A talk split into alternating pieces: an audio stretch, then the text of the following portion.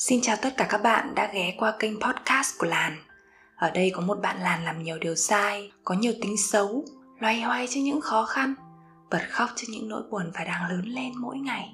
Hy vọng tụi mình sẽ có cơ hội được lớn lên cùng với nhau. Tập podcast ngày hôm nay thì à, lại phải xin lỗi các bạn, đấy là tông giọng của mình lại không ok cho lắm. Mình ghi âm vào một ngày hơi buồn cười một chút Đấy là 12 giờ trưa hôm qua thì mình có uống một cốc cà phê.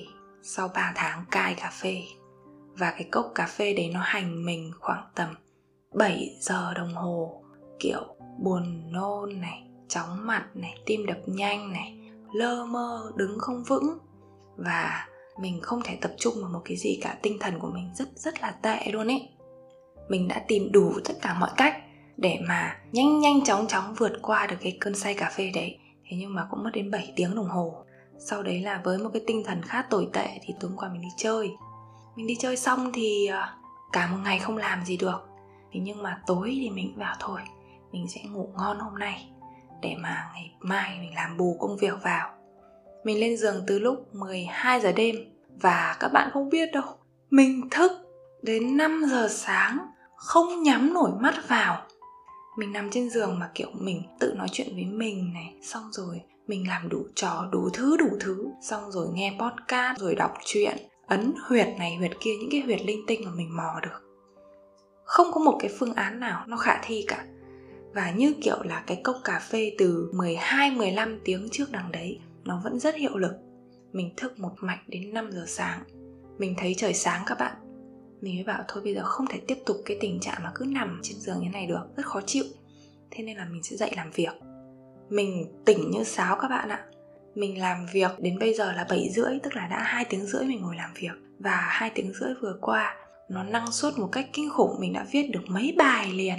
Và đến bây giờ thì mình bắt đầu mình ngồi, mình ghi âm cái tập podcast này đây. Thế nên là dù cố gắng hết sức, mình cũng không thể nào đòi hỏi được cái giọng của mình sau khoảng đâu đó 30 35 tiếng không ngủ nó có thể ổn áp ukela được đúng không bạn? Thế nên là nếu mà tập này các bạn nghe có thấy hơi khó chịu một tí thì ờ, uh, thả lỗi cho mình nha. Mình hôm nay thì uh, sẽ kể về bố của mình. Cái tập podcast chiến binh mẹ được mọi người rất là yêu quý và mọi người có feedback lại cho mình rất là nhiều là các bạn ấy khóc các bạn thấy rất là cảm động các bạn thấy mẹ mình rất là giỏi và đúng là mình thì chả giỏi bằng mẹ mình đâu và các bạn cũng dặn mình là, chị ơi, chị làm với bác Toản đi. Dành cho những ai chưa biết thì bác Toản ở đây chính là một nhân vật nổi tiếng mạng, là một ông bác truyền cảm hứng cho mình viết content về bác ấy, mình kể về chuyện bác ấy hàng ngày. Cho tới khi mà bác ấy có một cái lượng fan đông đảo và báo chí thì bác cũng lên rồi tv thì bác cũng lên rồi. Bình thường thì các bạn sẽ thường biết về những cái mẩu chuyện nho nhỏ mà mình bất chợt mình kể cho mọi người nghe về bác toản thôi. Thế nhưng mà hôm nay mình sẽ kể cho mọi người nghe toàn bộ những gì về phần đời đằng trước của bác Toản. Những thứ đấy thì mình đương nhiên rồi, mình không chứng kiến các bạn. Mình được nghe kể lại thôi. Và tất cả những cái gì mình được nghe kể lại và mình nhớ ra ngày hôm nay, mình sẽ kể cho các bạn nghe nhé. Tại sao mình lại làm tập podcast này? Thứ nhất là mình muốn lưu giữ lại cho bản thân mình. Biết đâu một ngày nào đấy mình sẽ quên mất những cái thứ này thì sao? Mình muốn được nhớ những cái thứ mà mình đã biết về à, cuộc đời của bố mình. Và mình tin là cái việc mình hiểu bố mình sẽ khiến cho mình dễ dàng thương ông ấy hơn. Ngoài ra thì uh, hy vọng những cái câu chuyện nghị lực của bố mình sẽ truyền cho các bạn một chút năng lượng tích cực. Bố mình thì quê gốc là ở một vùng đồng bằng sông hồng cụ thể là hà nam. Ông bà nội mình lấy nhau rất là nhiều năm nhưng mà không có con thế sau đấy là đi xem bói. Bà thầy bói có nói là thôi bây giờ nhận một thằng con nuôi đi, để mà phát lộc. Phát lộc thì lúc đấy là mới bắt đầu là hưởng lộc thì mới có con. Ông bà nội mình lúc đấy đi sang làng bên và nhận một người con nuôi từ một gia đình có 12 người con và họ rất là nghèo. Các bạn tưởng tượng ở những cái năm ờ, sáu mấy mà có 12 người con thì lúc đấy nghèo tới mức như nào, đúng không? Thế là ông bà nội đón một bác về khi mà bác ấy về thì mình nghe nhớ kể thì hình như bác ấy đã tầm 2 đến 3 tuổi. Ông bà nội mình nuôi bác ấy thêm được khoảng tầm 2 năm, thì lúc đấy à, bà nội mình có bầu và rất là thần kỳ, đúng không các bạn? Đến bây giờ mình nghe kể lại mình thấy như cổ tích vậy. Thì khi mà bà mình mang bầu là cái lệnh tổng động viên toàn quốc kháng chiến, là cái cuộc kháng chiến chống mỹ đó, thì ông mình không nằm trong cái diện là bị gọi đi bộ đội đâu. Thế nhưng mà do là lệnh tổng động viên mà, thế nên là cuối cùng là ông mình vẫn đi. Ông mình đi và mình không nhớ cái dùng cái từ chuyên môn là gì, nhưng đại khái là như kiểu là rèn luyện quân đội trước khi tham chiến đó thì là ông nội à, ở trong đó tầm một năm thì ông nội được về nhà thăm gia đình trước khi mà toàn quân sẽ di chuyển vào Nam để giải phóng miền Nam đó. Tức là ông nội mình và bố của mình chỉ được gặp nhau duy nhất một lần khi mà bố mình à, đâu đó 8 tháng, 9 tháng đang ờ, bắt đầu chập chững biết đi và đương nhiên là chả còn một tí ký ức nào hết thì à, quân nhân miền Bắc lúc này là di chuyển vào Nam để mà bắt đầu là thực hiện các cái chiến dịch và ông mình khi ấy thì đóng quân ở địa bàn Quảng Nam. Nếu mà các bạn có tìm hiểu lịch sử thì các bạn sẽ hơi hơi biết biết một chút là đây là nơi mà quân đội Bắc Trung Hy là lính đánh thuê Hàn Quốc.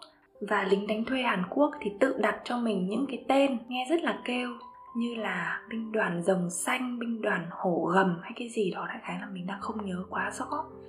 Và lính đánh thuê Hàn Quốc thì không tập trung vào việc là sẽ giao chiến với quân đội của mình mà lính đánh thuê Hàn Quốc nổi tiếng với việc đấy là sẵn sàng ra tay thảm sát dân lành một số những cái ờ, cuộc thảm sát thì ờ, nó sẽ ở cái vùng như kiểu là Bình Định Phú Yên, Quảng Bình Quảng Trị, Quảng Nam và cái nơi mà ông mình đóng quân thì nó là thảm sát ở vùng xã Điện Bàn, huyện Điện Thọ, tỉnh Quảng Nam. Theo như tìm hiểu của mình về lịch sử thì những vụ thảm sát đấy đã giết đến hàng trăm, hàng nghìn, hàng chục nghìn người dân vô tội. Khi mà thảm sát như vậy thì đương nhiên rồi là toàn đi vào những cái làng của dân, nơi mà có những cái người già, trẻ nhỏ, phụ nữ không có trang thiết bị chiến đấu. Và ờ, họ có những cái hành vi khá là hung tàn với cả dân thường người Việt mình. Nếu các bạn muốn tìm hiểu thì hãy tìm hiểu thêm. Nó sẽ thực tế nó sẽ đúng đắn hơn là những gì mình nói ở đây. Ngày đấy thì uh, quân đội nhân dân Việt Nam mình rất là thù lính Hàn Quốc lính Đại Hàn và có những cái đội quân của quân đội giải phóng đã đeo khăn tang trắng, lao ra trận với một cái mong muốn trả thù máu cho nhân dân nhà mình. Ông nội mình chính là một trong số những người lính của giải phóng quân mà đóng quân tại xã Điện Bàn. Và ông nội mình thì là một cảm tử quân. Cảm tử quân là những người sẵn sàng ôm bom vào căn cứ địch, sẵn sàng chết để giết địch. Tết năm Mậu Thân là năm 1968 hưởng ứng lệnh tổng động viên toàn quốc kháng chiến. Thì lúc này bạn cũng có biết là chiến tranh của Việt Nam là chiến tranh toàn dân mà, không chỉ là những người lính, còn là những người dân nữa.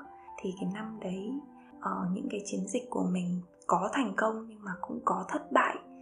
Và cái mức độ thiệt hại về quân và dân cũng rất nhiều.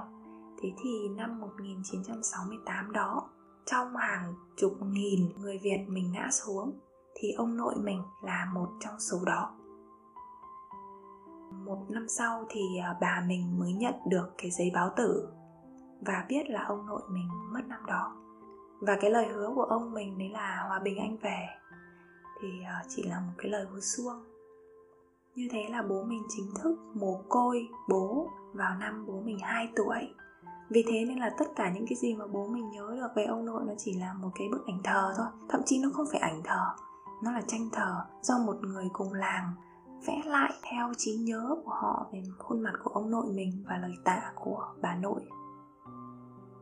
Nhà ông bà nội mình khi đấy thì nói công bằng ra thì ờ, không có phải là nhà nghèo. Ông bà nội mình khi đấy thì gọi là có chức tước trong làng đấy, thế nên là cũng gọi là một gia đình có điều kiện. Ông bà có một cái nhà cổ bằng gỗ rất là to từ thời các cụ để lại. Vì ông mình là con trai cả và để lại cho bố mình. Bố mình là con ruột duy nhất của ông bà nội mình mà. Thế nhưng mà bố mình cũng không có ở yên ấm với bà nội mình lâu. Ngày đấy thì uh, bà nội mình mắc một cái chứng bệnh cái bụng cứ trương lên. Theo như lời bố mình kể là người làng ngày đấy bảo là bụng bị run sán. Thế nhưng mà đến bây giờ khi mà y học phát triển thì bố đoán rằng là bà bị mắc bệnh ung thư dạ dày. Và cái khối u dạ dày nó cứ càng ngày càng to lên. Nếu mà bố mình đi học cấp 3 thì sẽ học ở trên trường huyện. Vì thế nên là ôn thi vào cấp 3 là cũng phải ôn thi trên trường huyện. Thế thì trong mấy tháng ôn thi đó thì bố mình thuê một cái nhà ở trên ờ, huyện để ôn thi hàng tuần. Và mỗi một tuần thì về nhà một lần để lấy gạo này, mắm này, lấy muối mang lên trên đấy. Là bố mình đã tự lập từ cái ngày đó đó. Sau khi thi xong cái kỳ thi cấp 3 Bố mình bắt đầu dọn đồ, dọn quần, dọn áo Các thứ để chuyển về nhà. Thì khi mà chuyển về nhà Bố mình nhận được tin là bà nội đã mất. Thậm chí thì bố mình cũng không được nhìn mặt bà nội của mình lần cuối. Tại vì bà nội có dặn với tất cả mọi người là Để cho thằng Toạn nó thi xong Để cho nó yên tâm đi thi Con đường của nó còn dài.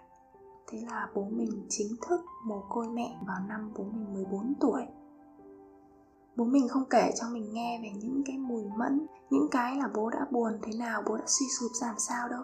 Nhưng thi thoảng, mỗi khi mà say rượu Bố thường kể cho mình nghe những cái câu chuyện vu vơ Như là ngày xưa bà nội con nấu canh cua rất là ngon Bà nội con muối cà cũng rất là ngon bà nội con dạy bố cách nấu gạo bếp gang làm sao nấu cơm bếp gang làm sao để mà cho nó không bị cháy khét bà nội con à, may áo cho bố. Mặc dù là một đứa là con ruột, một đứa là con nuôi, nhưng không bao giờ có thiên vị hết.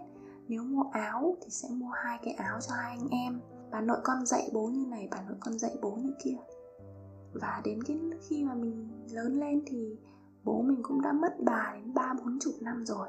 Đương nhiên là bố cũng không thể nào nhớ được những thứ tưởng tận về bà. Thế nhưng mà trong mà tưởng tượng của mình mà mình là một người phụ nữ nhân hậu, một bức tranh ở trên gian thờ, mặt bà tròn, còn xoe như một quả trứng gà, rất là phúc hậu. Mắt bà híp híp nhìn rất là vui. Những năm cấp 3 bố mình ở cùng với bà ngoại. Lúc này thì cuộc sống với bố nó cũng không phải là quá khó khăn như mẹ mình ngày xưa. Mẹ mình ngày xưa thì nghèo hẳn, còn bố mình khi đấy thì cũng gọi là đủ đầy. Là tại vì ông thì có chế độ là liệt sĩ này sau đấy là thời bão cấp các thứ thì vẫn có được phát gạo cho nhiều hơn. Sau đấy là ông bà nội thì cũng là gia đình khá giả mà. Thế nên là nhà, cửa và tiền để lại thì vẫn đủ để cho bố sống. Có một cái điều không vui xảy đến với bố mình đấy là người bác, đấy là con nuôi của ông bà nội đó, thì không phải là một người ngoan cho lắm. Mình đoán là mình sẽ kể một cách rất vắn tắt với một cái nhìn khách quan nhất và không thù hận để mà không ảnh hưởng tới những người ở lại nhé bác mình thì dính vào rượu chè cờ bạc và lúc này thì ờ, dần dần rút ruột căn nhà. Ví dụ như kiểu là bác ờ, dỡ mái nhà đi bán dỡ cột nhà đi bán thậm chí là còn dỡ cả cái bàn thờ bằng gỗ để đi bán luôn. À, bố mình sống với một người anh như thế thì đương nhiên là anh sẽ không lo được cho em rồi. Lúc này bố mình dựa vào hoàn toàn là cụ ngoại của mình là lúc này bị mù bố hay kể là mặc dù cụ bị mù nhưng tai cụ rất tinh này. Mặc dù cụ bị mù nhưng mà cụ luôn luôn phân biệt được là tiếng bước chân này là tiếng bước chân của thằng toán tiếng bước chân kia là bước chân của thằng ừ, bác mình. Rồi là bà như thế nhưng mà bà nấu ăn ngon này bà không bao giờ nhầm các loại gia vị. Bố kể những cái ngày mà hội làng bố dắt cụ đi chơi. Ờ, mọi chuyện thì cũng không được lâu. Sau khi bố mình tốt nghiệp cấp 3 thì ờ, bà ngoại của bố cũng qua đời. Cuộc sống của bố khi này thì rất là khổ cực. Mới ra đời non nớt có biết cái gì đâu. Người thân ruột thịt sát sườn là không còn chỉ còn là anh em họ thôi. Đã thế thì lại còn uh, ông bác cứ nợ nần xong rồi báo nợ như thế. Thế là một cách cùng đường thì bố mình đã uh, đi sang bulgaria để xuất khẩu lao động. Ngày xưa mình tự ti vì chuyện bố mẹ mình là công nhân lắm các bạn ạ mình biết là chuyện này rất là xấu, thế nhưng mà mình mình cảm thấy thua kém bạn bè. Thế nên là ai hỏi bố mẹ mình làm nghề gì, mình cứ nói là bố mẹ mẹ mình làm công nhân viên chức nhà nước. Có khi mình còn nói dối là mẹ mình là giáo viên, nói là bố mình ờ, đi ra nước ngoài để du học. Mình ờ, đã từng rất là thiển cận như thế, rất là hư như thế. Và bây giờ thì mình không còn như thế nữa. Mình cảm thấy tự hào về bố mẹ mình nên là mình hoàn toàn thoải mái để mà kể về bố mẹ mình bố mình khi đấy thì bay sang bulgaria để xuất khẩu lao động. Bố mình à, có một vài kỷ vật, ví dụ như là bộ vest, ví dụ như một cái mũ, cái áo dạ măng tô. Bố mình còn có một cái dao cạo râu, hãng Gillette. Gillette bây giờ thì về đến Việt Nam rồi, nhưng ngày đấy thì từ bên Bun về mới có. Bố mình còn có đôi giày. Đó, đấy là những cái kỷ vật bố mình mang về từ Bulgaria ngày đấy sang thì bố mình chỉ làm công nhân, đứng trong các dây chuyền hoặc là đi giúp việc, thế thôi và bố mình còn kể là khi mà sang bên đấy thì người ta ăn toàn bơ với sữa thôi thịt là người ta cứ ăn cả tảng ấy. Bố thì không có điều kiện ăn cả tảng thịt như thế thường xuyên. Thi thoảng có một lần được ăn tảng thịt như thế. À, bố mình còn kể là mình sang đấy mình có biết tiếng đâu. Người ta chửi mình thì cũng không có biết là cái gì. Cái này thì bố mình ngồi kể với những bạn bè của bố mình hóng hớt thì mình nghe được và mình nhớ đến tận bây giờ.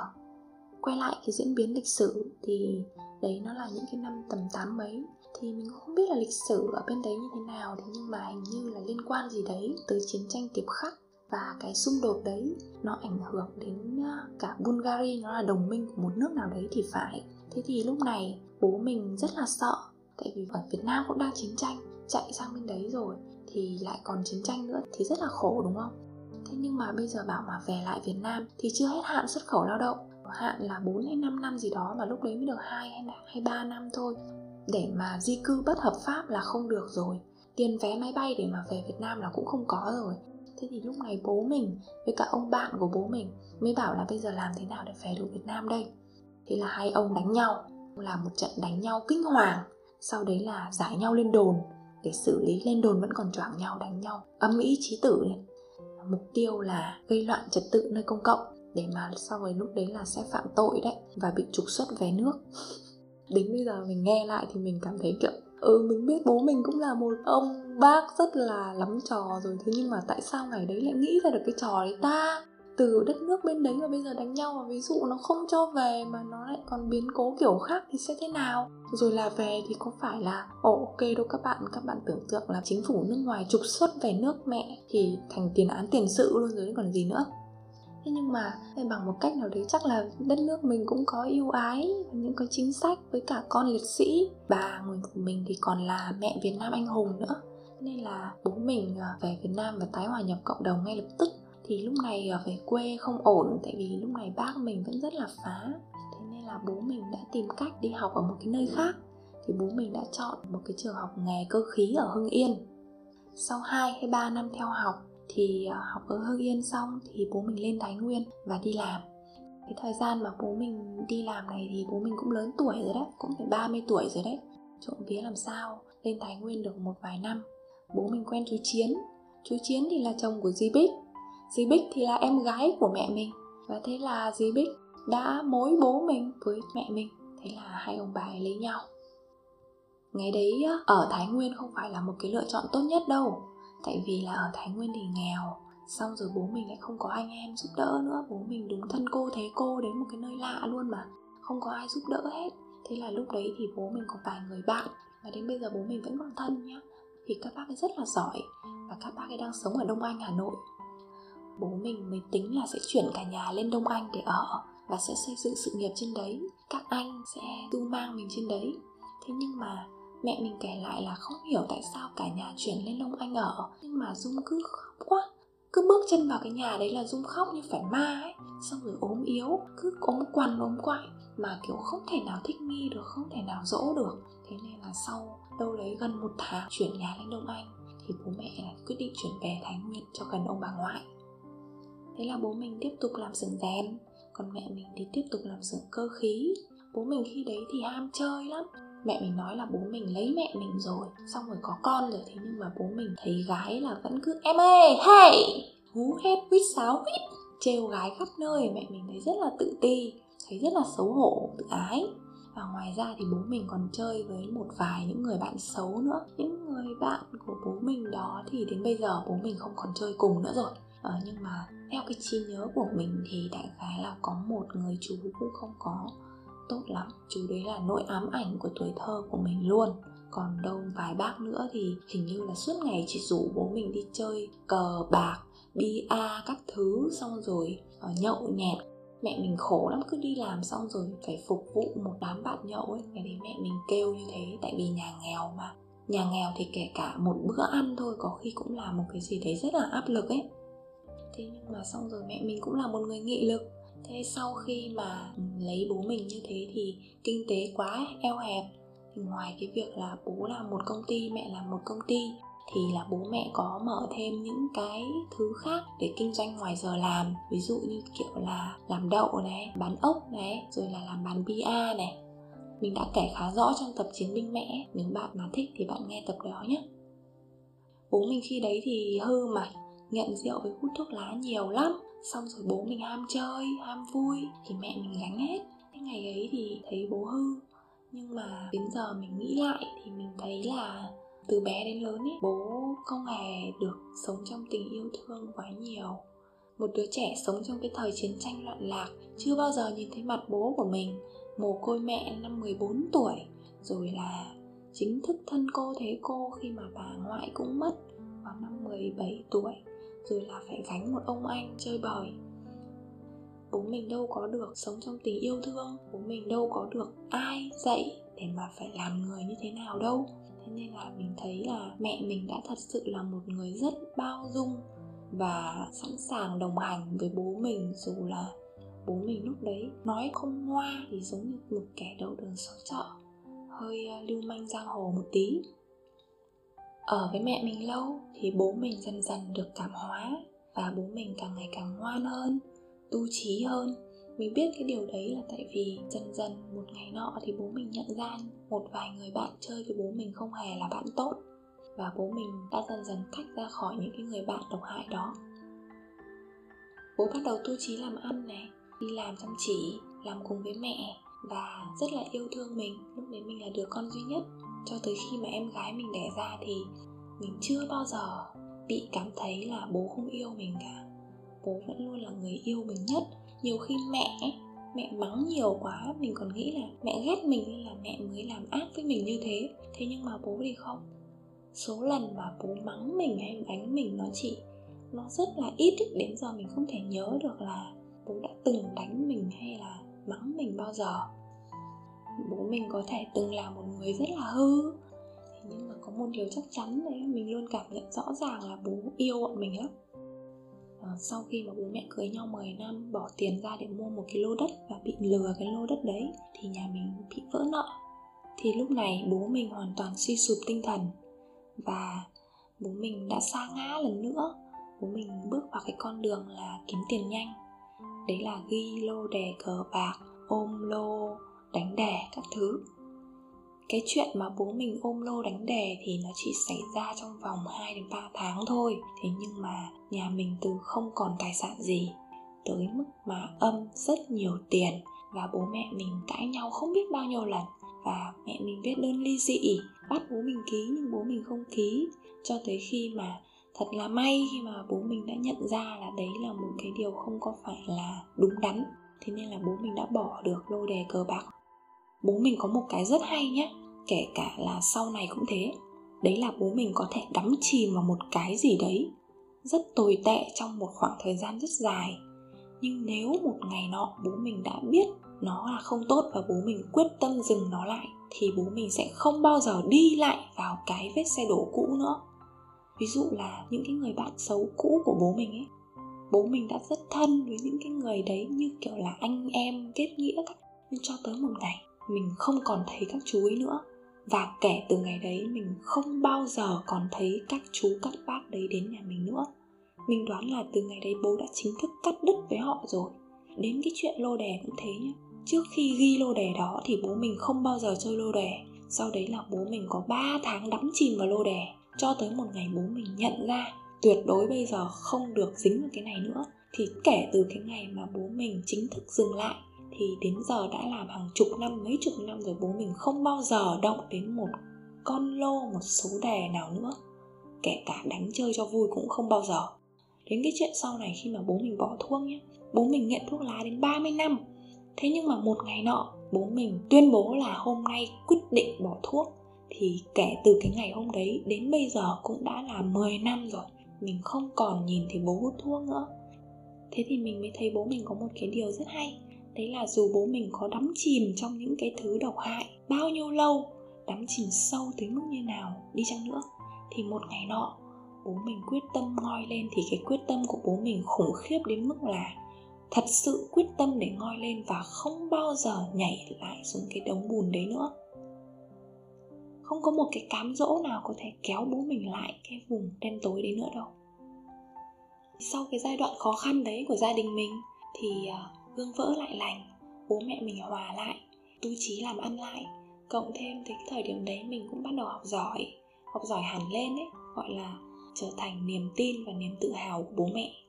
Đến năm mình lên lớp 7 thì là bố mẹ mình bắt đầu ờ, xây nhà mới. Ờ, cái chuyện mà xây nhà cái chuyện mà động thổ cái chuyện mà làm những cái việc lớn trong đời và xảy ra một cái hạn gì đấy là cái thứ mà các cụ ngày xưa luôn luôn nói. Thế nhưng mà mình thì mình không tin lắm. Nhưng mà có rất là nhiều dẫn chứng về cái chuyện đấy rồi các bạn thừa nhận với mình không? Và bố mình cũng là một cái dẫn chứng.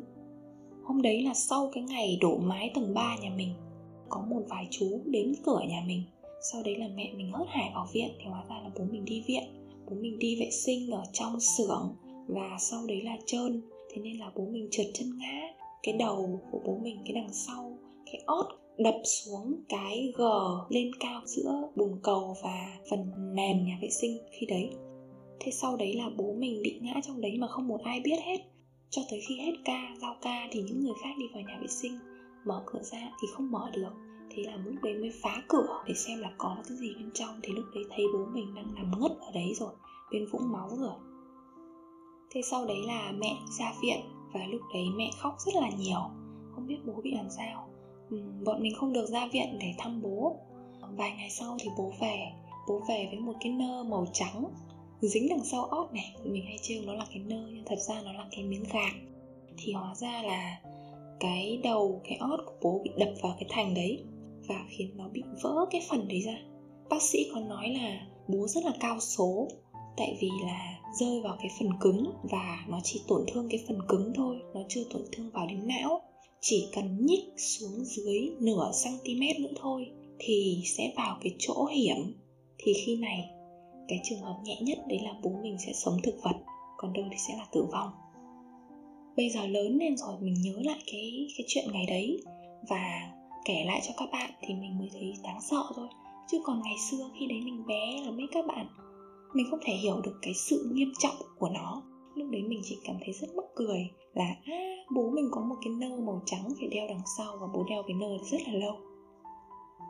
Sau khi xây nhà xong mọi thứ đều thành thơi rồi xây xong nhà cũng là làm xong một cái việc lớn rồi. Lúc này thì mình cũng đã lớn con em mình cũng đã lớn nó qua cái giai đoạn bố mẹ vất vả để chăm sóc con mọn con nhỏ nữa rồi. Thì lúc này hai đứa đều lớn lớn rồi. Lúc này là lo học lo hành thôi thì mình bắt đầu thấy bố mẹ thành thơi hơn một chút lúc này thì bố mình có một cái thú vui. Bố mình thích trồng cây trong nhà. Bố mình thích trồng cây trên sân thượng, ngoài ban công, trồng cây ngoài sân. Tất cả những cái chỗ nào nhà mình hở ra thì bố mình đều trồng cây. Và cái nhà của mình thì nó như một cái vườn, như một cái rừng vậy đó. Cho tới tận khi mà mình kết thúc những năm cấp 3 hết cái đời học sinh, thì trong trí nhớ của mình, bố mình vẫn không bao giờ đánh mình. Chưa bao giờ đánh mình cả. Và bố kể là ngày bé có một lần dung khóc nhiều quá thế là bố điên tiết. Bố mới bế con xong bố ném vào đống chăn đệm. Cái rình một cái. Và con sợ tới mức mà tím tái cả người con thở không nổi nữa, con khóc không được nữa, người con tím bầm lại. Lúc đấy thì bố mới biết là bố đã sai rồi. Con còn bé, con đâu có biết cái gì đâu. Khóc là cách duy nhất để con giao tiếp với người lớn. Thế mà tại sao bố lại tiên tiết với con, mà bố lại ném con như thế? Sau đấy là con sợ bố. Rất lâu về sau, mỗi một lần con nhìn thấy bố là con đều khóc mãi về sau là bố mới bắt đầu bố bế lại được con. Thế là từ ngày đấy là bố không bao giờ bố dám đánh con nữa. Thế nên mình đoán đấy cũng là vì lý do vì sao mà bố không bao giờ đánh chị em mình cả. Thậm chí là nhà có mỗi mình bố là con trai thôi mà. Nhiều lúc bố nổi nóng lắm. Bố kiểu bố sẽ mắng là tao không thể chịu nổi mày nữa rồi. Là bố mình sẽ mắng lên thật là to mình không quen cái chuyện là bố xưng mày tao với mình. Thế là bất giác khi mà mình nghe thấy bố mày mày tao tao với mình thôi là mình bắt đầu nước mắt mình chảy dài ra xong mình níu sẹo lại mình bảo tại sao bố lại gọi con là mày. Và mình phát hiện ra cái bài này rất hiệu quả nên bây giờ thi thoảng thi thoảng một lúc nào đấy bố mình xưng là mày một cái là mình sẽ lại mếu sẹo vào mình. À, sao bố lại gọi con là mày? Sao bố nói to thế? Con có làm gì đâu? Thế là bố mình sẽ lại ngay tức hạ giọng xuống mình cảm thấy bố mình đúng là chiều con gái the best. Quay trở lại câu chuyện nhé ờ, thảnh thơi chưa được bao lâu thì à, vào hè năm mình học năm nhất đại học thì mình nhận được một cái tin dữ. Mẹ mình gọi mình vào bệnh viện mắt. Khi mà mình vào đến nơi thì thấy mẹ đang ngồi khóc. Còn một người đàn ông ờ, không nhìn ra được là bố mình. Tại vì khi đấy đeo ống thở và che kín hết hai mắt đang nằm bất động ở đấy mẹ mình nói là vào chào bố đi. Thì mình mới biết đấy là bố của mình. Có một cái tai nạn tai hại ở trong xưởng đấy là trong xưởng rèn mà. Thế thì sẽ có những cái mặt sắt, những cái con phoi ấy bằng kim loại các bạn. Mà một cách giật mình thì là một con phoi đấy đã bắn vào trong mắt trái của bố mình. Và khi mà nó bắn vào mắt bố mình thì bố mình nghe một tiếng nổ bụp một cái. Sau đấy bố mình bụng tay vào mắt thì thấy có rất nhiều dịch chảy ra. Dịch đó có màu đen và có màu đỏ là máu. Thì bố mình bị nổ thủy tinh thể. Và bố mình đã phải vào viện viện mắt trung ương để mà chỉnh cái phẫu thuật đấy. Con mắt của bố mình bị nặng đến mức mà nó đã xước hết ở đáy mắt rồi. Và gần như là không còn một tí cơ hội nào để mà có thể nhìn lại được ánh sáng ở bên con mắt đấy hết thế nhưng mà vẫn là hy vọng bệnh viện mắt đã cố cứu bố mình đến tận 5 lần. 5 lần bố mình lên bàn mổ phẫu thuật để mà mổ cái con mắt ra. Nhãn áp tăng khiến cho bố mình bị đau đầu khiến cho bố mình bị tăng huyết áp khiến cho bố mình mắc đủ thứ bệnh. Và bố mình phải chịu những cái cơn đau kinh khủng trong suốt 2 năm. Cứ thi thoảng lại đi phẫu thuật một, một lần. Hai năm đó bố mình mắc bệnh trầm cảm nếu các bạn follow mình thì sẽ thấy bác Toản là một ông bác rất là vui vẻ. Bố mình là kiểu bộ trưởng bộ ngoại giao ấy. Bố mình có mặt ở bất kỳ đâu. Ở nhà này họ hàng này trong những cái uh, buổi họp mà tổ dân phố này rồi là trong uh, chợ hay là tất cả những cái cộng đồng mà bố mình có mặt ở đấy thì chắc chắn là cái nơi đấy bố mình sẽ khuấy động được cho nó vui lên các bạn tưởng tượng là bố mình rất là hoạt ngôn, tay chân nhanh nhẹn, sau đấy là rất là thông minh, đối đáp rất là thông minh và bạo dạn thế nên là bất kỳ ở đâu đến thì người ta cũng sẽ đều rất yêu quý vì bố mình rất là vui tính. Vui lắm, bố mình cười nhiều và rất là tích cực luôn ấy. Thế sau 2 năm thì à, mình thấy à, bố đó không phải bố mình mình cảm thấy bố đi đâu mất ấy. Bố trầm cảm, bố cảm thấy bản thân vô dụng, bố cảm thấy mình là một người tật nguyền và bố mình muốn chết đi lúc đấy bố mình đã thực sự muốn chết đi đấy. Lúc đấy mình à, học đại học rồi mình cũng hơi hơi lớn lớn rồi. Mẹ chỉ nói với mình là, bố ốm như thế thì con phải chăm chăm vào thăm bố này, chăm về nhà này, để mà nói chuyện với bố, để mà vực dậy tinh thần của bố lên. Thế thì sau 5 lần phẫu thuật thì mắt bố mình nhìn như một con mắt bình thường, ngoại trừ cái việc là nó không nhìn thấy gì thôi. Và bố mình à, lúc này thì được động viên nhiều nên bố mình cũng khá hài lòng với cả cái con mắt đó tức là nhìn thì bố mình không hề giống một người tàn tật. Thế là bố mình bắt đầu vui trở lại. Bố mình không bị đau nhãn áp nữa. Sức khỏe của bố mình ừ, dần dần ổn định lại và bây giờ bố mình lại trở thành một người rất rất là vui vẻ. Thì sau đấy là ờ, bây giờ bố mình trở thành một ừ, ông bác ờ, nghỉ hưu rồi. Rất là vui vẻ. Bố mình bây giờ sống chiêu lắm. Ở thú vui của bố ngày trước bố thích câu cá nhá. Là bố sắm cần này, xong ngày nào bố cũng đi câu bố mình đi câu nhiều đến cái mức độ mà bố mình đen đen lắm ấy các bạn. Xong rồi bố mình gầy, bố mình quắt lại, kiểu rắn chắc lại nhìn đen xì, đen nhẹm luôn. Thế sau đấy là câu được một thời gian. Thế nhưng mà tất cả những cái con cá to nhất mà bố mình câu được thì nó cũng sẽ chỉ nặng, kiểu hai ngón tay, ba ngón tay ấy. Xong rồi cứ mang cá về là bắt mẹ mình phải làm cá và mẹ mình bảo, em không có nhu cầu, em không thích ăn cái con cá này đâu, em cũng không muốn làm con cá này đâu, mệt lắm anh. Anh đừng đi câu nữa. Bây giờ mà anh cứ đi câu thì anh phải về anh làm cá, anh phải về anh nấu cá và anh phải ăn hết cái đống cá đấy thì anh hãng đi câu. Còn nếu không mà anh không nấu thì anh mang ra chợ bán. Bố mình cũng lười lười làm cá các thứ. Thế là một hôm đấy, đi câu, xong bố mình quyết tâm mang ra chợ bán. Bố mình đi câu hết 6 tiếng đồng hồ, phơi nắng từ sáng sớm đến tận qua buổi trưa. Sau đấy đến chiều mang ra chợ bán mất 2 tiếng đồng hồ nữa. Và các bạn có biết không? Cái xô cá thành quả một ngày lao động đấy của bố mình bán được 15 nghìn. Kể từ cái ngày mà có một người độc ác nào đấy đã mua cái xô cá của bố mình với giá 15 nghìn, Thì bố mình cảm thấy sức lao động của mình thật rẻ mạt Và không ai công nhận sức lao động của bố mình hết. Và bố mình nghỉ câu cá cho đến tận bây giờ. Sau khi mà chơi cái thú vui trồng cây, câu cá thì bố mình bắt đầu cái thú vui là trồng lan. Bố mình rất kiên trì với việc trồng lan. Tại vì bố mình nhìn thấy thành quả ấy mấy bạn, bố mình đã trồng lan đến giờ là phải 5 năm 6 năm rồi đấy. Giá rất nhiều hoa luôn, đam mê lắm. Thế sau đấy là bây giờ bố mình còn rảnh ấy, bố mình còn nuôi được cá nữa. Rất là hay nuôi cá luôn. Thế xong rồi bây giờ mình thấy cuộc sống của bố mình khá là tỉnh tỉnh tênh bây giờ bố mình chiêu lắm, bố mình là kiểu người biết tận hưởng cuộc sống ấy. Kiểu bây giờ bố mình chả làm cái gì cả, bố mình chỉ ngày tưới nước, cây, rồi bố mình chơi, xong rồi bố mình nấu ăn. Bố mình bây giờ bị mẹ ép. Anh là người ở nhà em đi làm thì anh phải nấu ăn cho em. Thế là bố mình ờ, chịu nấu ăn cho mẹ mình. Sau đấy là chơi thôi, kiểu liêu heo chơi, bố mình chiêu lắm. Nằm đọc truyện, đọc báo, xong rồi nuôi cá các thứ. Bố mình bị tai nạn thì nghỉ hưu sớm mà xong rồi mọi người cứ bảo bố mình là ông Toản là sướng sướng nhất là bác Toản, là mọi việc trong nhà là vợ lo hết. Ờ, vợ chiều chồng, xong rồi bác lại còn có hai cô con gái ngoan. Bố mình mỗi một lần mà nghe người ta nói là bố mình sướng thì bố mình cũng chỉ gật gù thôi. Xong bố mình bảo sướng chứ, thách, thằng nào sướng được bằng thằng này. Bố mình rất tự hào với cuộc sống bây giờ ấy thế nhưng mà nếu mà các bạn còn ở lại cái tập podcast này đến đây thì mình đoán là chắc các bạn cũng hiểu được là bố mình sướng như nào rồi, đúng không? Thật ra bố mình là một người rất là nóng tính. Bố mình hay gắt với mẹ mình lắm. Kiểu thi thoảng có cái gì mà ờ, không vừa ý hoặc là mẹ mình nói nhiều hoặc là cái gì đấy thì bố thường gắt lên với mẹ. Mình chứng kiến rất rất nhiều lần bố mình lên cơn nóng tính ấy.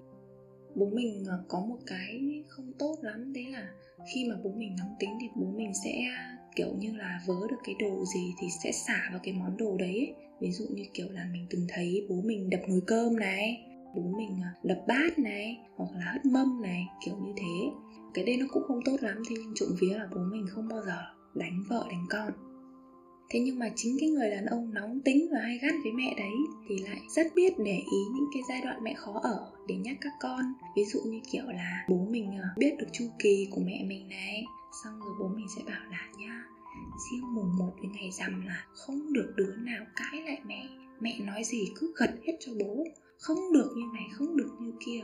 Mà ví dụ bọn mình có lỡ mồm cãi là ngay lập tức bố sẽ ra dấu hiệu để mà ở tắc tắt cơn ngay đấy hoặc là cái giai đoạn mà mẹ mình bị tiền mãn kinh thời gian đấy mình đang học đại học mà thì mình rất là ngỗ ngược và mình làm mẹ mình buồn rất là nhiều. Thế là bố mình kiểu giận mình là dung nhá mẹ sẽ mất mấy năm rất là khó chịu đây nên là bây giờ tất cả bố con mình đều nhường. Đấy kể cả bây giờ cũng thế. Chính mỗi lần mà tụi mình về nhà thì bố sẽ luôn luôn nhắc là à, hôm nay mẹ đang đau xoang đấy thế nên là hôm nay không đứa nào cãi mẹ nhá mẹ nói gì là đúng hết nhá hôm nay là mẹ đang thế này, mẹ đang thế kia, hôm nay mẹ đi đánh bóng về mới thua đấy, thế nên là mấy đứa không được làm cho mẹ cáu đâu, kiểu như thế. Mình thấy bố mình có rất nhiều những cái bản thể trong người, có thể là cái bản tính nóng nảy, cáu gắt và không kiềm chế cảm xúc khi mà nóng tính, khi mà nó bùng nổ ấy. Nó là một cái bản tính gốc của bố mình, không được rèn luyện từ nhỏ, thế nên là nó đi theo đến hết đời. Tuy nhiên là bố mình vẫn có những cái sự để ý, quan tâm, tinh tế. Và mấy ai đâu mình nghĩ là không có mấy người chồng, nhớ được những cái chuyện như thế để mà dặn tất cả các con và cả nhà phải nhường mẹ những cái ngày đấy đâu, đúng không? Bố mình thì nóng tính như thế. Mẹ mình lại có một cái tính đấy là rất là hay nói nhiều. Một chuyện là mẹ mình cứ nói đi, nói lại rất rất rất nhiều lần luôn ấy. Thế hai cái người như thế mà cùng xung vào nhau thì kiểu gì cũng nổ ra cãi nhau to thế nhưng mà một cái điều thần kỳ mà mình quan sát suốt tuổi thơ của mình đến tận bây giờ, đấy là bố mẹ không bao giờ rơi vào chuyện cãi nhau to. Tại vì là nếu mà bố to tiếng, nạt to thì chắc chắn mẹ sẽ hạ giọng, hoặc là mẹ sẽ im lặng, hoặc là mẹ sẽ bỏ đi. Còn ngược lại, nếu mà mẹ to tiếng thì ngay lập tức bố cũng sẽ hạ giọng ngay. Và mình thấy đấy là một điều rất là hay mà mình sẽ học được ở bố mẹ mình. Là sau này cũng vậy thôi, khi mà mình chơi với ai mình thấy họ nổi nóng thì mình sẽ ném. Mình không nên để cái nguồn năng lượng mà hai quả bom cùng nổ cộng hưởng vào với nhau để nó thành một cái trận, kiểu, sang chấn kinh khủng khiếp đâu, đúng không?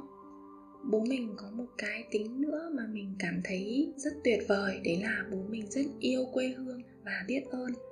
Mẹ mình cứ hỏi mãi là tại sao có cái nhà bà đấy mà năm nào bố mình về tết, bố mình cũng tặng cho bà ấy rất nhiều quà vậy ba ấy còn chẳng mừng tuổi các con nhà mình. Thì mẹ mình không hiểu được. Khi mà bố mình giải thích cho mẹ mình, thì bố mình nói là ngày xưa khi mà bà nội mất, bà ấy đã giúp bố rất là nhiều. Và có một cái đấy là trong lúc bố khó, người ta sẵn sàng giang tay ra giúp bố dù chỉ là một miếng thôi. Thì bố luôn luôn nhớ ơn cả đời. Cả đời trả không bao giờ hết ơn. Và bố mình không bao giờ tính thiệt hơn là mình đã trả xong chưa? Hay là mình lãi hay mình lỗ? Bố mình rất là hay như thế. Ngoài ra thì người bác mà lúc nãy mình kể với mọi người đó, bác mình cũng không phải là một người bác tốt cho lắm theo quan điểm của mình. Thế nhưng mà đến bây giờ bố mình vẫn rất là thương bác, vẫn rất là vui vẻ với bác và không bao giờ nhắc lại những cái điều mà bác làm sai với bố mình cả. Không bao giờ. Bố mình bảo là dù gì bố không có anh em ruột thịt thì bác ấy cũng như là anh em ruột thịt rồi. Bố mình là con cả của ông nội mình ông nội mình là con cả của một dòng họ dương, tức là bố mình là cháu đích tôn của nhiều thế hệ họ dương luôn ý. Thế nhưng cuối cùng thì bố mình lại không có một đứa con trai nào hết, hai đứa con gái là chị em mình thôi. Ngày bé đã luôn luôn có rất nhiều người nói với bố mình là cố nặn thêm thằng cu đi. Ôi giời ơi, lại hai con vịt trời à. Ôi giời ơi, sao không nặn đi, thế là tiệt nòi à. Ờ, không có cháu đích tôn thế này thì ai thờ cúng các thứ rất rất nhiều người nói với bố mình như thế. Nhưng mình nghĩ là cái phần đời của bố mình ấy, bố mình phải trải qua đủ những cái kiểu khổ rồi. Đến mức mà đầu óc của bố mình đã thoáng ra hơn so với những người có tư duy phong kiến cùng thời, là sinh con thì phải có con trai cầu tự. Bố mình chưa một lần mảy may nhắc về chuyện nên có thêm một thằng con trai. Và tụi mình cũng chưa bao giờ một lần phải trải qua cái cảm giác là bố không tôn trọng bọn mình vì bọn mình là con gái. Từ bé đến lớn thì bố mình luôn luôn dạy mình là các con là công chúa, là công chúa, là công chúa. Và cái niềm tin mà bố đã gieo vào đầu bọn mình từ cái ngày tấm bé như thế, đến bây giờ lớn lên mình vẫn luôn luôn tin bản thân mình là công chúa. Mình có thể không phải là công chúa của xã hội, mình cũng không xinh đẹp tới thế, nhưng mà trong tiềm thức của mình thì mình luôn luôn tin rằng mình là công chúa của bố mẹ mình hôm vừa rồi thì nhà mình có một cái bữa liên hoan. Và lúc đấy thì cậu và các bác có nói gì đấy đến chuyện là không có con trai. Tại vì là bốn chị em nhà mẹ mình thì chỉ có mỗi mình mẹ mình là không có con trai thôi. Còn lại tất cả nhà các bác các chú là đều có con trai hết. Thì mọi người mới nói gì đấy đến cái chuyện là nhà anh không có con trai. Thế thì lúc này mình nghe thấy bố mình nói như thế này. Bố mình nói rất to và rõ ràng. Tại sao nhất định phải có con trai? Cái thời đại nào rồi mà lại còn trọng nam khinh nữ. Hai đứa con gái, đứa nào đứa nấy cũng ngoan, cũng yêu thương bố mẹ. Làm gì cũng nghĩ đến bố mẹ. Đi đâu cũng sẽ về với bố mẹ. Lúc nào cũng gắn bó với mình. Tại sao mình còn không thỏa mãn? Mình còn đòi hỏi cái gì nữa ở một thằng con trai? Như thế này là chưa đủ à? Chưa đủ sướng à? Các bác có biết không là ông putin, nhà hai đứa con gái, ông ấy có thiếu tiền không? Không, thiếu tiền có khó để mà nặn được một đứa con trai không? Không. Làm sao mà người ta không nặn được? Nhưng người ta không cần. Rồi Donald Trump hai cô con gái. Số tiền của ông ấy có đủ để thụ tinh nhân tạo lòi ra thêm thằng con trai không? Không cần là không cần. Thấy đủ rồi là được. Tiếp. Obama, hai đứa con gái. Nhà này cũng hai đứa con gái. Không có cái gì mà phải xấu hổ, không có cái gì phải nặng ra một thằng con trai cho mà con cầu tự cái gì hết. Hôm đấy bố mình nói rõ ràng như vậy và mình cảm thấy nó như là một lần nữa được tự hào về bố mình. Bố mình chưa bao giờ dạy mình con gái là phái yếu hết. Mình nghĩ là cái sự độc lập, tự chủ, cái sự dũng cảm và yêu bản thân và cố gắng trong cuộc sống của mình bây giờ đã được bố mình, mẹ mình rèn luyện cho như thế. Bố mẹ mình không hề dạy mình bằng mồm. Những thứ mà bố mẹ mình dạy mình đấy là một sự gương mẫu. Muốn con mình trở thành thế nào? Thì hãy làm mẫu, hãy làm gương cho con để con trở thành người như thế. Kể từ ngày còn bé, khi mà bố mình à, bị nói nhiều về chuyện không có con trai, thì lúc đấy mình đã luôn luôn có một điều ước là sau này mình sẽ đẻ ba đứa con, hai đứa con sẽ là cho chồng mình, đặt theo họ chồng mình. Còn một đứa con thứ ba, mình sẽ xin phép chồng mình cho đặt con mình tên là họ dương. Mình yêu bố mình mình yêu ông nội mình dù là mình cũng chưa gặp ông bao giờ mình tự hào vì mình được làm con của bố mẹ mình Cảm ơn các bạn đã ghé qua tập podcast ngày hôm nay. Mình là làm và hy vọng tụi mình có cơ hội được lớn lên cùng với nhau. Chúc cậu dịu dàng lớn lên. Bye.